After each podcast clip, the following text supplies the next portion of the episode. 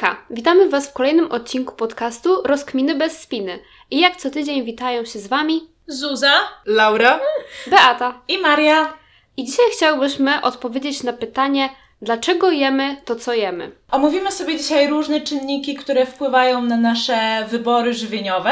Ogólnie czynników, które wpływają na to, co jemy jako dorośli, jest całkiem sporo.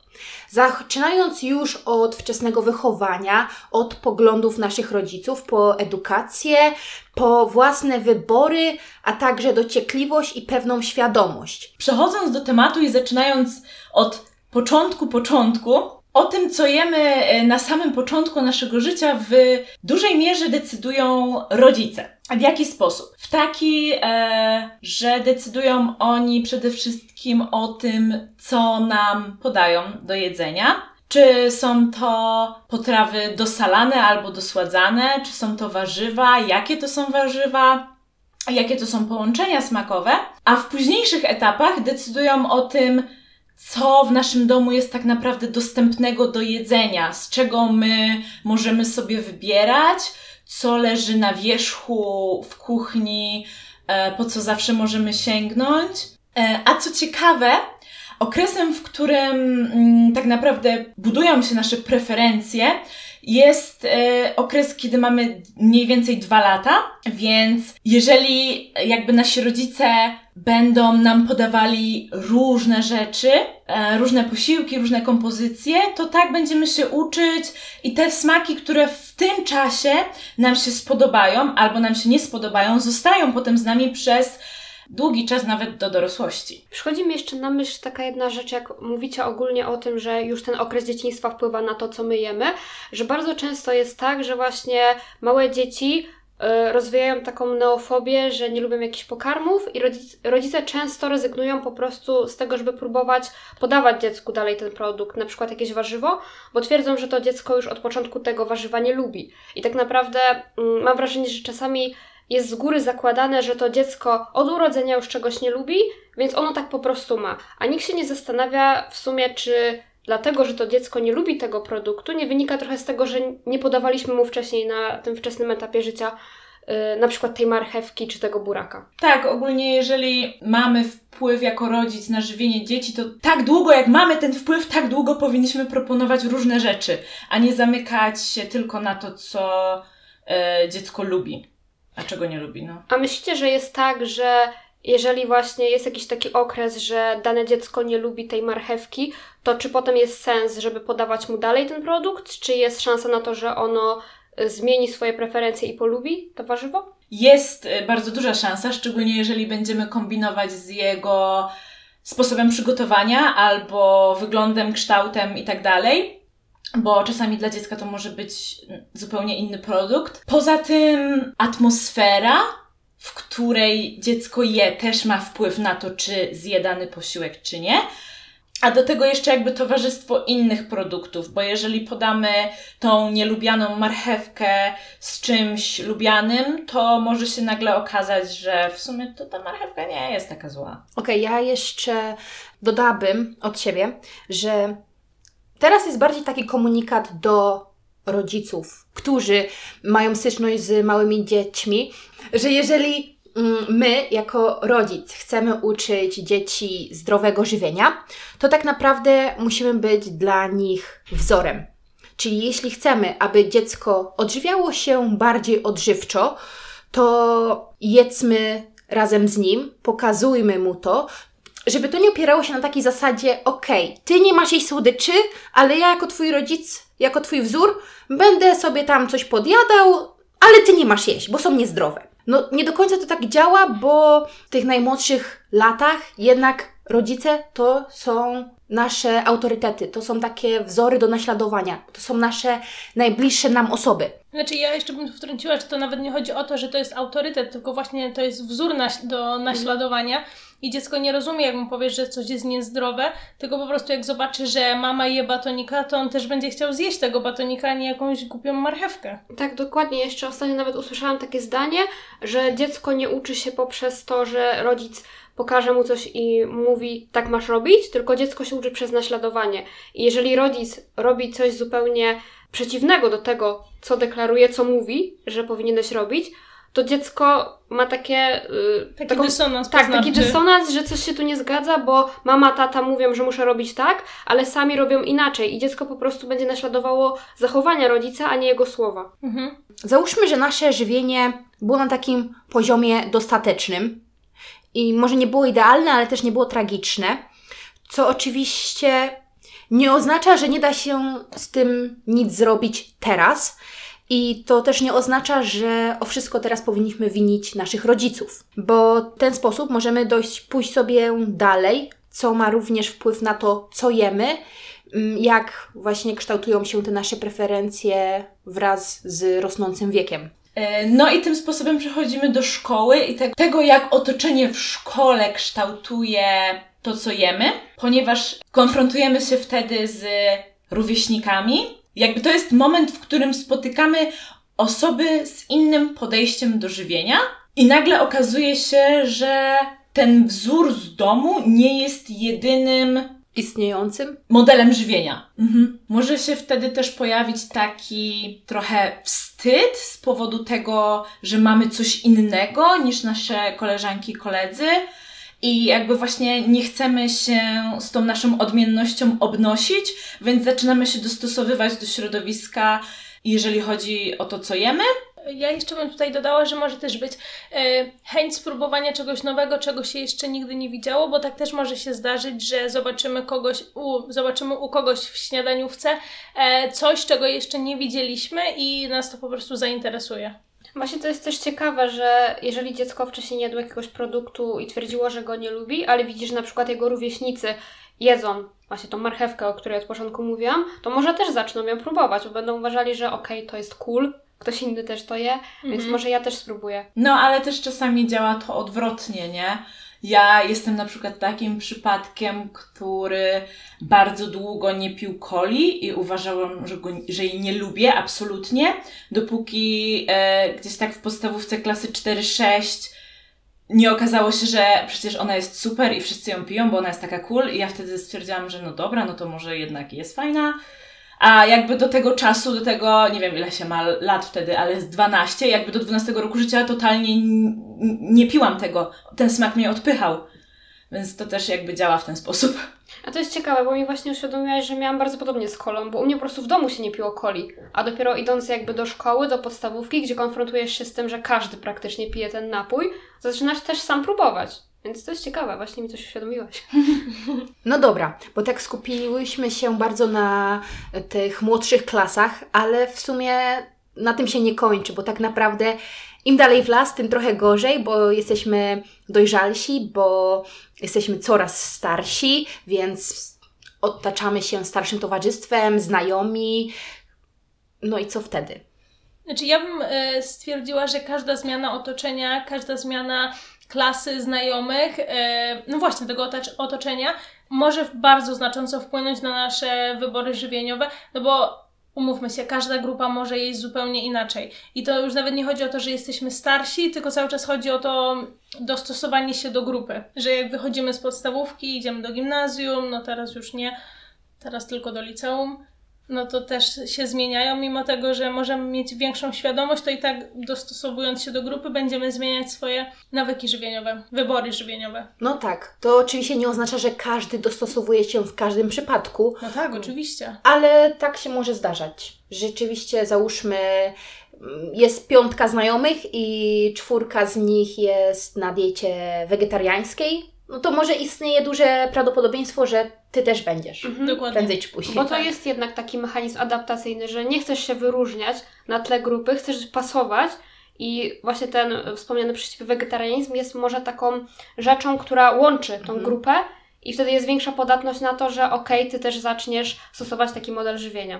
Mhm. Tu y, jak rozmawiamy o weganizmie, wegetarianizmie, trochę mi się przypomniało o mm, buncie nastoletnim, bo nie wiem, jakoś tak często słyszę, że bunt nastoletni y, prowadzi do tego, że dziewczyny przechodzą na dietę wegetariańską i wegańską. Słyszałyście tak? Mhm, Znaczy jest w tym trochę prawdy, aczkolwiek myślę, że to też e, łączy się, mm, znaczy tak płynnie można to powiązać z tym, że jednak właśnie to jest taki okres krytyczny, gdzie my zaczynamy, zaczynamy sami jakoś kształtować swoje poglądy, chcemy być niezależni, Mhm. chcemy o sobie decydować i właśnie już nie jesteśmy tak do końca zależni od rodziców, chcemy podejmować własne decyzje w zgodzie ze sobą i często jest tak właśnie, że do któregoś momentu życia rodzice właśnie decydują to, co jemy, o tym, co jemy, Mhm. a później my chcemy sami podejmować te decyzje, więc myślę, że to też się z tym wiąże. Ja bym jeszcze powiedziała, że skąd ten wegetarianizm i weganizm właśnie. Najczęściej w naszych domach jednak je się mięso albo inne produkty odzwierzęce, a gdy przeżywa się ten kryzys i chce się po prostu zrobić wszystko na przekór rodzicom, więc jeżeli oni jedzą to mięso, to jakby wydaje mi się, że właśnie często pojawia się taka chęć, że okej, że jak oni to jedzą, to ja przestaję to jeść, bo chcę sam w końcu o sobie decydować. Tak, zgadzam się, chociaż teraz y, też uważam, że był taki okres, gdzie po prostu te diety były modne i dużo ludzi po prostu było na diecie wegańskiej, wegetariańskiej. No i tak właśnie ludzie też na to przechodzili, bo to Mhm. było cool. Znaczy myślę, że kiedyś rzeczywiście to był bardziej wpływ może właśnie mody, jednak częściej y, się spotykało z tym, że bardziej to w gronie znajomych było, więc ty też przechodziłaś na wegetarianizm, weganizm. Wydaje mi się właśnie też, że młodzi ludzie mają też teraz większą świadomość żywieniową, y, świadomość tego, jak jedzenie wpływa na zmiany klimatu, więc to też się wiąże z tym, że jest większa tendencja do tego, że coraz więcej osób przechodzi na weganizm, wegetarianizm. Mówiąc o okresie dojrzewania, nie możemy zapomnieć też o, o tym, że większość nastolatków postrzega siebie i swoje ciało jako za duże i z tego względu podejmuje pierwsze próby zmiany e, albo odchudzania, albo właśnie dobrze jak to jest właśnie robione z taką świadomością, większą świadomością żywieniową, ale czasami jest to robione bez tej świadomości i po prostu pojawiają się pierwsze restrykcyjne diety, E, a do tego ogólnie młodzież bardziej zaczyna zwracać uwagę na estetykę posiłków i również na taką społeczną rolę żywienia, jakieś tam pierwsze wychodzenie do restauracji ze znajomymi, e, może z jakimś partnerem, partnerką i po prostu to jedzenie zaczyna nabierać troszeczkę innych funkcji niż dotychczas. No i to razem wszystko wpływa w tym okresie na wybory żywieniowe. Właśnie, wspomniałaś o tym, że to jest taki okres, kiedy pojawiają się na przykład pierwsze diety odchudzające, jakieś restrykcje i tak naprawdę skąd to się bierze? Z jednej strony z tego, że właśnie obserwujemy naszych rówieśników, to jak oni się odżywiają, czy przechodzą na jakieś restrykcyjne diety, a z drugiej strony obserwujemy innych ludzi na social mediach, na Instagramie, na YouTubie, obserwujemy to, jak oni się odżywiają i po prostu bierzemy z tego przykład. Jakby też na Instagramie są bardzo często pokazywane bardzo estetyczne posiłki i bardziej odżywcze, a przynajmniej tak to wygląda na tych zdjęciach czy y, krótkich filmikach, przez co ym, młodzież też chce, tak jak Maria wcześniej powiedziała, mieć bardziej estetyczne te posiłki. Często spotykamy się na przykład, co jem w ciągu dnia. I wiecie, oglądamy i te posiłki wyglądają bosko. Bardzo ładne, zbilansowane, kaloryczność dopięta na ostatni guzik. I czasem zapominamy, że to jest jeden dzień wyjęty z tygodnia. I w sumie też nie mamy czasem pewności, czy ta na przykład osoba nie dojadała coś pomiędzy, czy ten dzień na pewno tak wyglądał. I rzeczywiście te media społecznościowe to taki dosyć mocny, jeśli chodzi o wpływ na wybory żywieniowe, czynnik.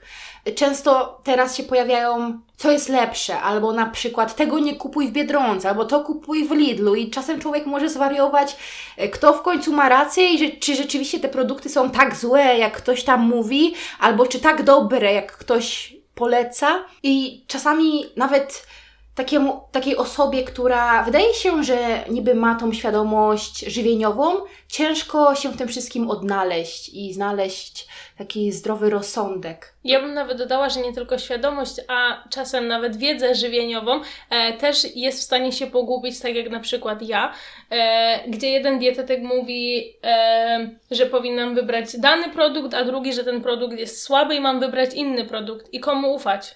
No właśnie, bo media społecznościowe mogą mieć pozytywny wpływ na to, co my wybieramy, przez to, że jeżeli obserwujemy jakieś treści, które są stawiane przez dietetyka, który się zna na tym, który poleca takie właśnie racjonalne podejście do diety, a z drugiej strony media społecznościowe mogą mieć też takie zagrożenia, bo jeżeli oglądamy jakieś influencerki, które y, promują na przykład dietę keto na YouTubie, pokazują to, co jedzą w ciągu dnia i na przykład y, wiążą to ze swoim stanem zdrowia, który uważają za dobry, to my potem właśnie możemy mieć takie błędne założenie, że y, to jest ok sposób żywienia, to jest sposób żywienia, który służy każdemu i będzie sprzyjał naszemu zdrowiu, naszej sylwetce i przez to też możemy potem się nabawić problemów zdrowotnych, ale to tak na marginesie.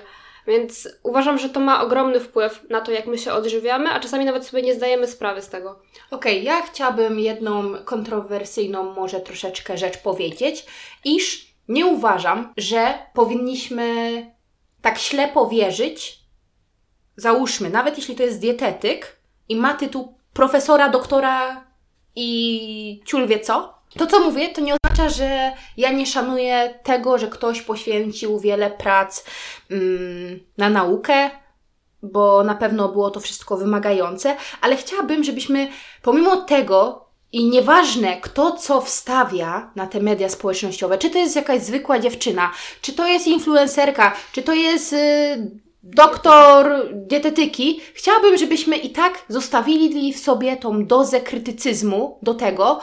Oczywiście, możemy mówić o tym, że pewne źródła są jednak i tak bardziej rzetelne. Ja się zgadzam, ale jednak nigdy nie wiemy, co się kryje za daną osobą, jaka intencja się kryje. Czy załóżmy, jakiś post nie był mm, może sponsorowany, bo też się zdarza, więc jakby z pełnym szacunkiem, ale no po prostu mówię o tym, bo ostatnio też spotkałam się z taką sytuacją, gdzie doktor dietetyki nie do końca, według mnie przynajmniej, przemyślane rzeczy wstawiał.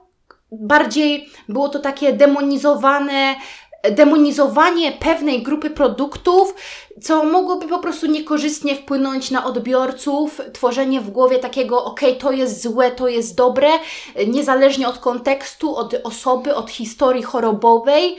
Więc po prostu wszystkim nam życzę takiej dozy krytycyzmu i jednak może otaczania się różnymi tymi źródłami i sprawdzania jakby wielopłaszczyznowo i wielokontekstowo.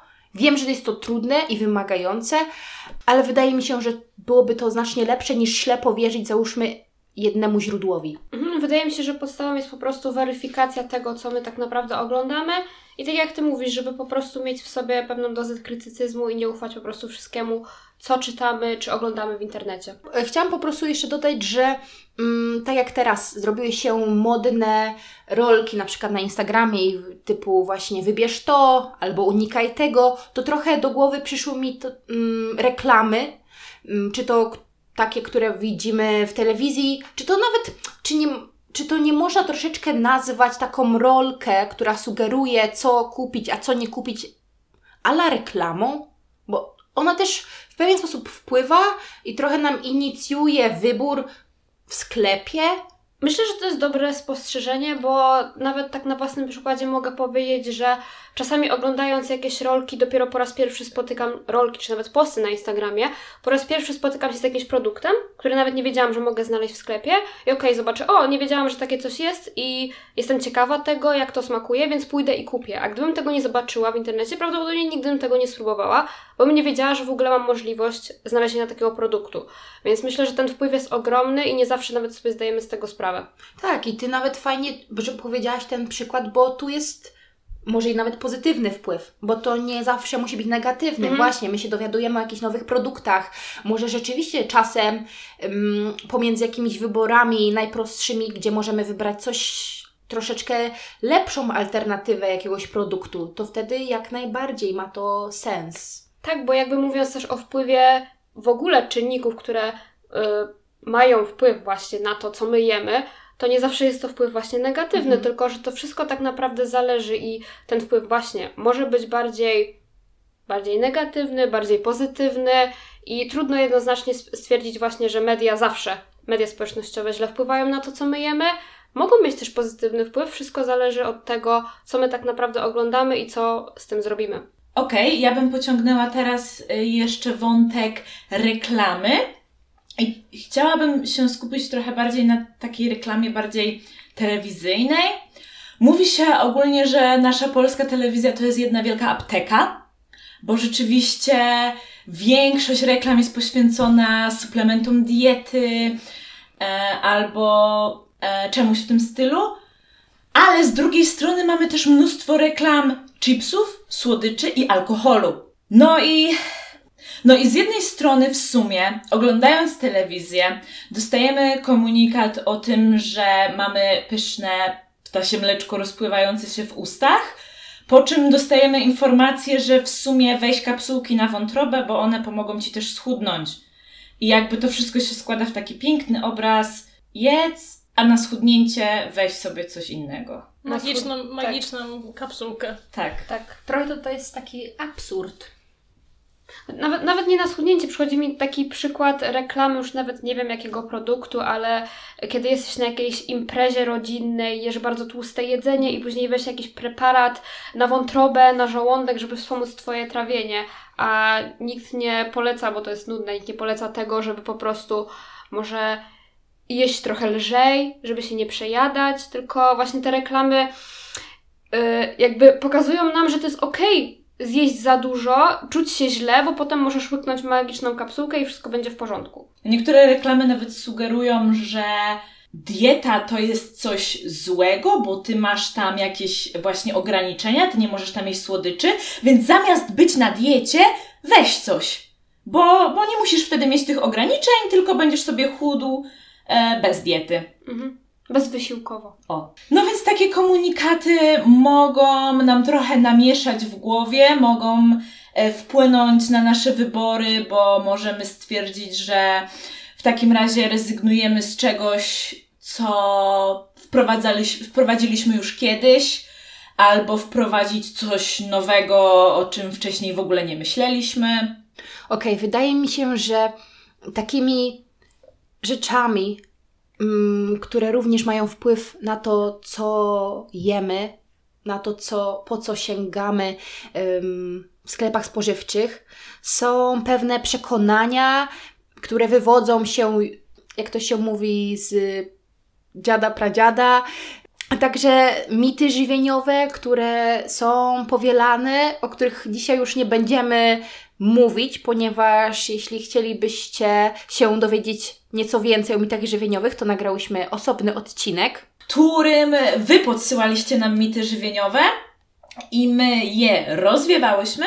Tak więc odsyłamy Was do odcinka 27 w, których, w którym szczegółowo analizujemy i omawiamy dane mity. Więc tak jak mówię, takim, takimi aspektami, które mają naprawdę duże znaczenie, są te mity, przekonania, ale również warto, warto dodać, że również religia i kultura wpływają na to, co jemy.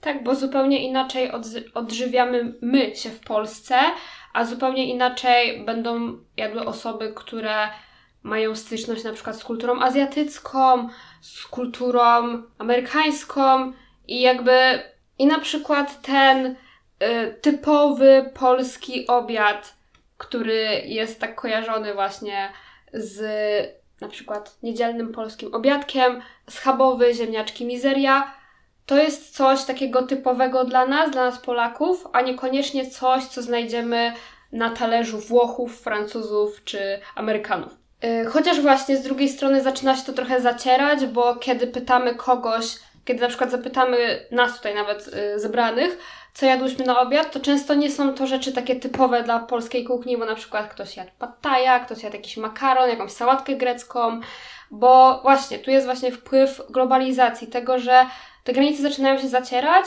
bo mamy wpływ różnych kultur na nasz kraj, na naszą kulturę też jedzenia, tego co my w ogóle wkładamy do ust, co lubimy.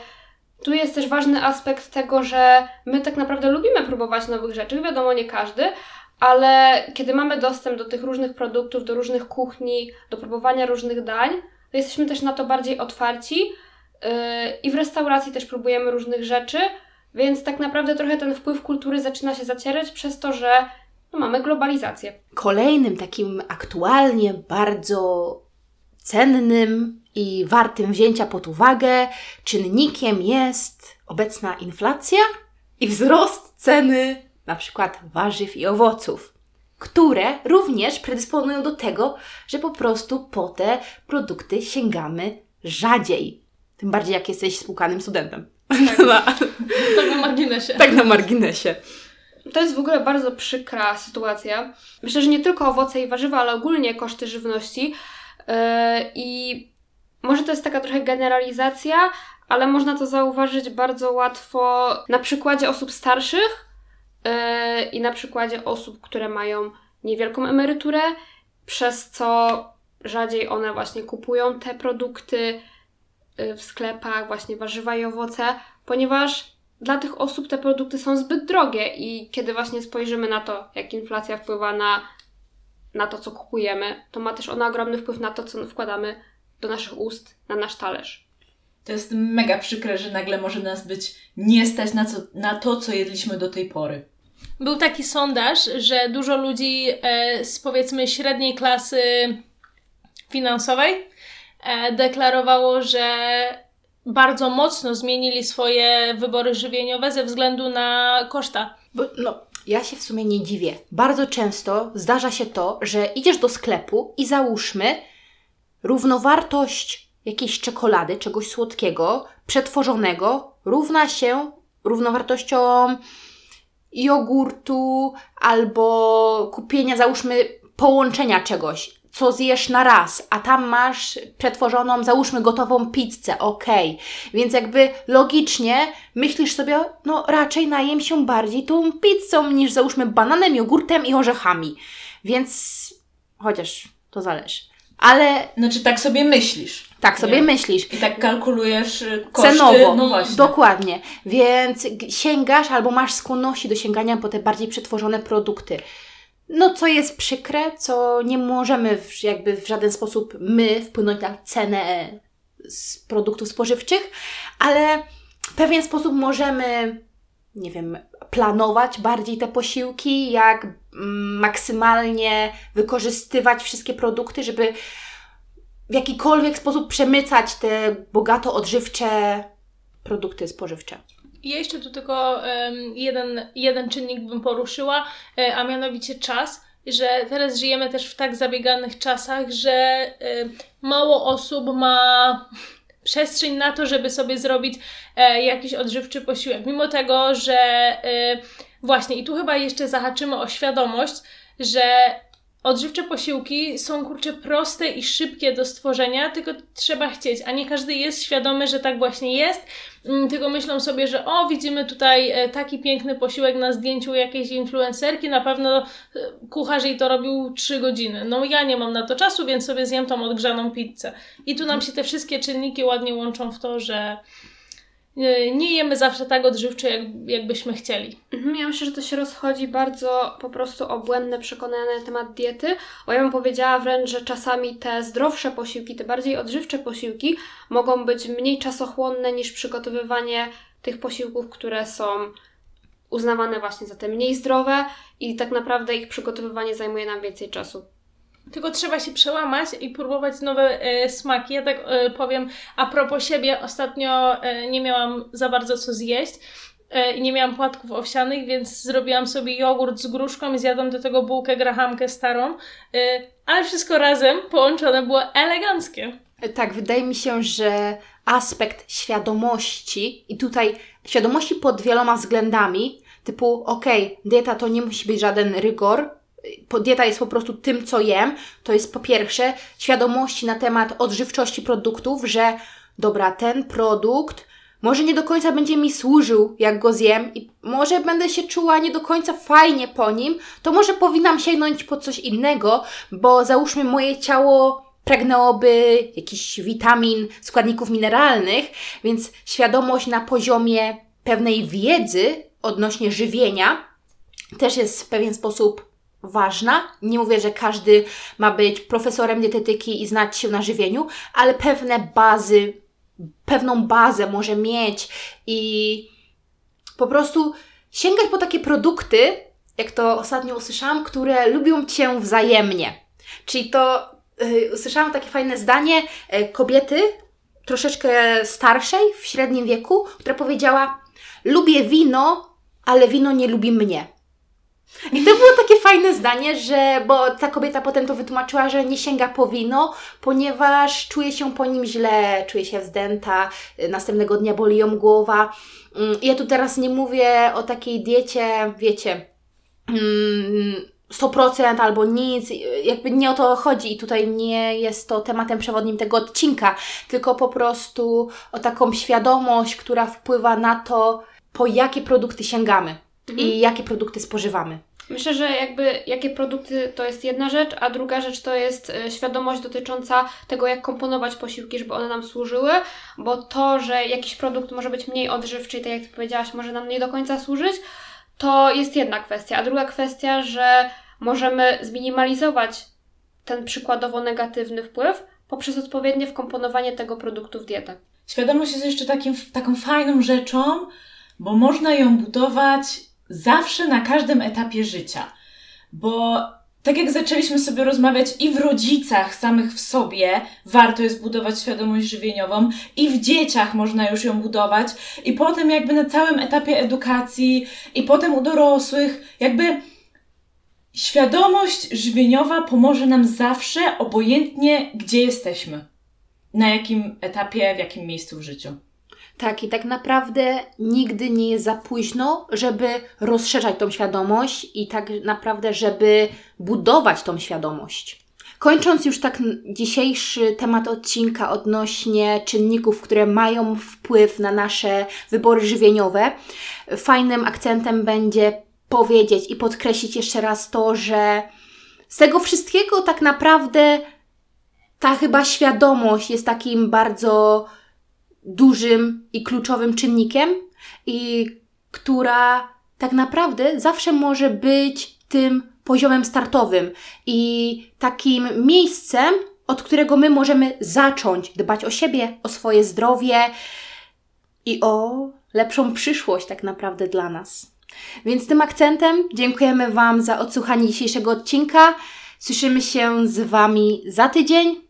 A w międzyczasie możecie wpadać na naszego TikToka e, Rozkminy bez spiny, e, na którym wrzucamy różne treści, e, które są krótkie i miłe do e, oglądania. E, link do naszego TikToka również możecie znaleźć w opisie podcastu. No i co? No i do usłyszenia za tydzień. Pa, pa! Pa!